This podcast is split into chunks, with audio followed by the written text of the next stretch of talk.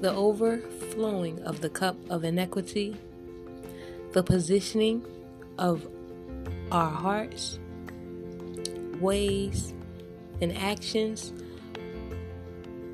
and also our ways and actions, and even the positioning of our hearts. Once again, they show, Father God, how we truly feel. Whether we say we believe in Him, whatever our actions and our heart positions are, that reflects to Father God the truth and the substance of our being. So I pray that this message blesses you. I pray you would listen until the end. Check out the description box as well as the Ministry Podcast.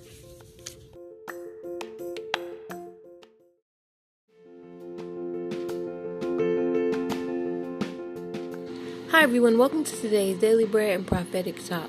Today I felt led to talk about the cup of iniquity and what happens when it runs over.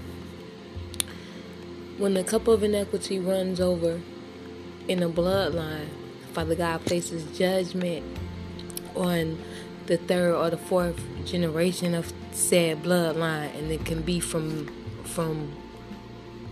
babies to the oldest in the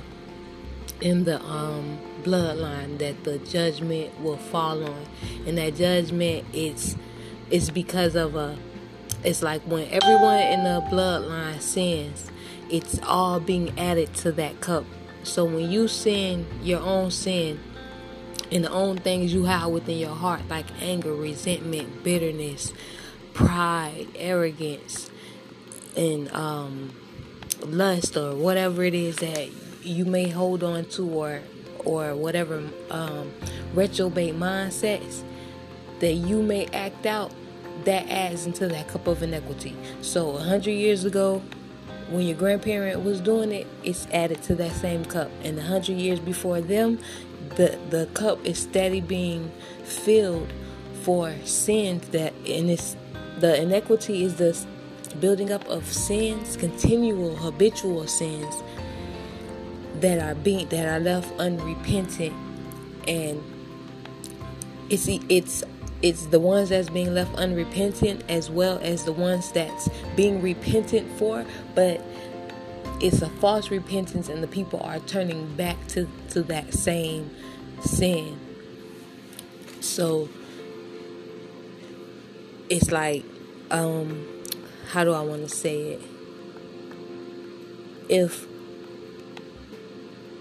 the generational curses that attack people bloodline, where you'll see a lot of people may die young in the bloodline. That's a curse of death upon the third or the fourth generation, the younger generation. You understand? And those are the judgments from parents, from grandparents, from grandparents' parents that were left undone, or from the some things are sin that we ourselves individually may not know are sins that our family members and ancestors turned into a tradition that we practice today, and we don't know the origination, where the tradition originated from, what all was a part of that tradition. Say, for instance, if there was a tradition that was passed through your bloodline, right?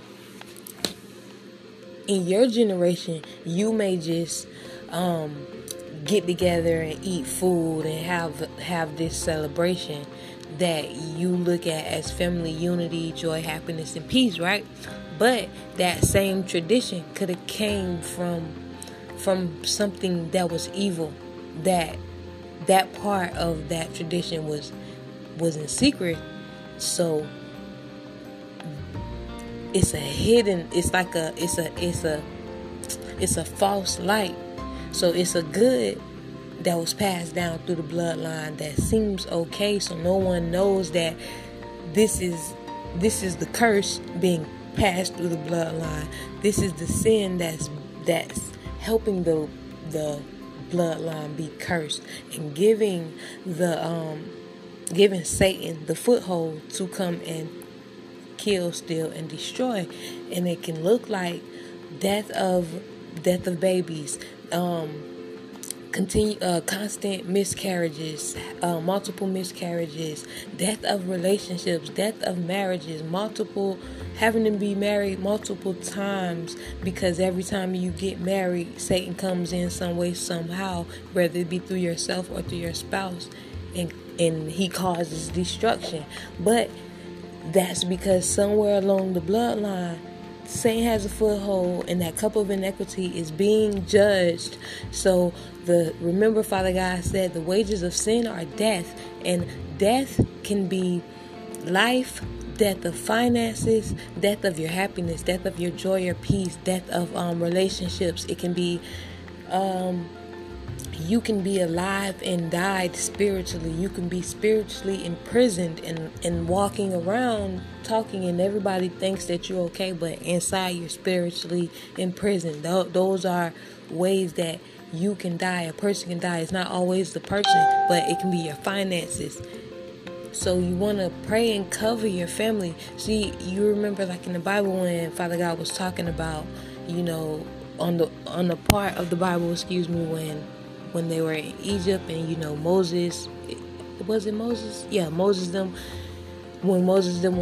them, put the blood of the lamb over your door. Now is this time that we were supposed to be doing this, and we should be doing this, pleading the blood of Jesus over your household, over your firstborns, over the third and fourth generation of your bloodline, because Father God is placing judgment. And in order for your house and your children and you to be covered, you have to confess this out of your mouth. You got to plead the blood of Jesus over them. You got to repent for things where you strengthen the enemy's hands against you, where Satan has came in and he has the right to steal, kill, and destroy life from you or from your bloodline. You ask forgiveness and you repent, and repentance is you repenting and you turning away from it. And when it's a stronghold, Father God understands that it's a stronghold that you need help with, but you have to come lay the burden at his feet, the burden of the addiction, the burden of the wrong mindset. You have to be willing to take correction when he brings correction around. You understand? You have to be willing to take accountability and look within and work on all the stuff that built up over the years, from trauma, from anger, from bitterness, from people coming against you, from things not working out how you expected them to. We have to really work on this stuff, because all of that adds to the cup of inequity running over and the judgment being placed on the third and fourth generation once again. And remember, the babies it's not just you. So if you may feel like you don't want to do this or you don't want to do that, but it's not all about you, and you have to understand this. There's innocent life who haven't even had a chance to live their life yet, who needs these prayers, who needs the blood of Jesus to cover them. You understand? So I pray in the name of Jesus that you will cover the babies, cover the wombs of the mothers, cover the life of the third and the fourth generation. Father, in the name of Jesus, I stand in the gap with whoever will listen, and I repent, and we repent together, Father, for the sins, the trespasses, and the cup of inequity that is running over that you are judging, Father. We repent it. We repent for it. We confess the sins of murder, anger, bitterness, the sins of our hearts, the sins of our minds, the sins of our bodies, the sins of our hands, the sins that was committed in darkness, the sins that we commit and we don't know that we commit, Father. We repent in Jesus' name. We confess it.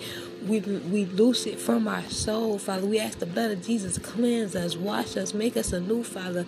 Let it be remembered before us no more, Father. Let our names be written in your book of life, Father. In Jesus' name, we ask for another chance to be right before your presence. We ask for another chance to truly live again. In Jesus' name, Father, I ask that you step in and restore all that Satan has destroyed, to rebuild our foundation with your Holy Spirit presence, Father.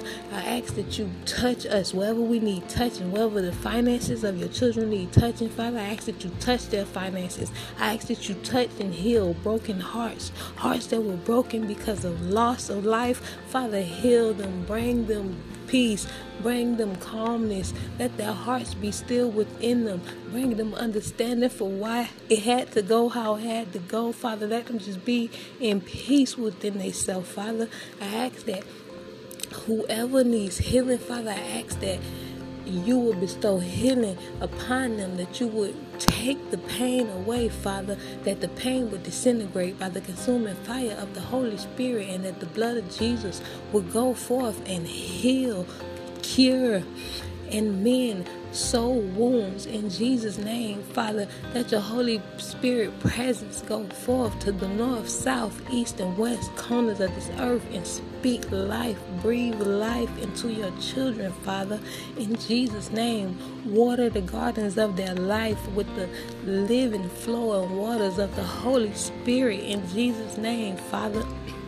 In Jesus' name, on this day, I pray, and I pray that your children's prayers will be heard, Father, that you would turn ear and answer their prayers in Jesus' mighty name. Amen. Have a blessed day.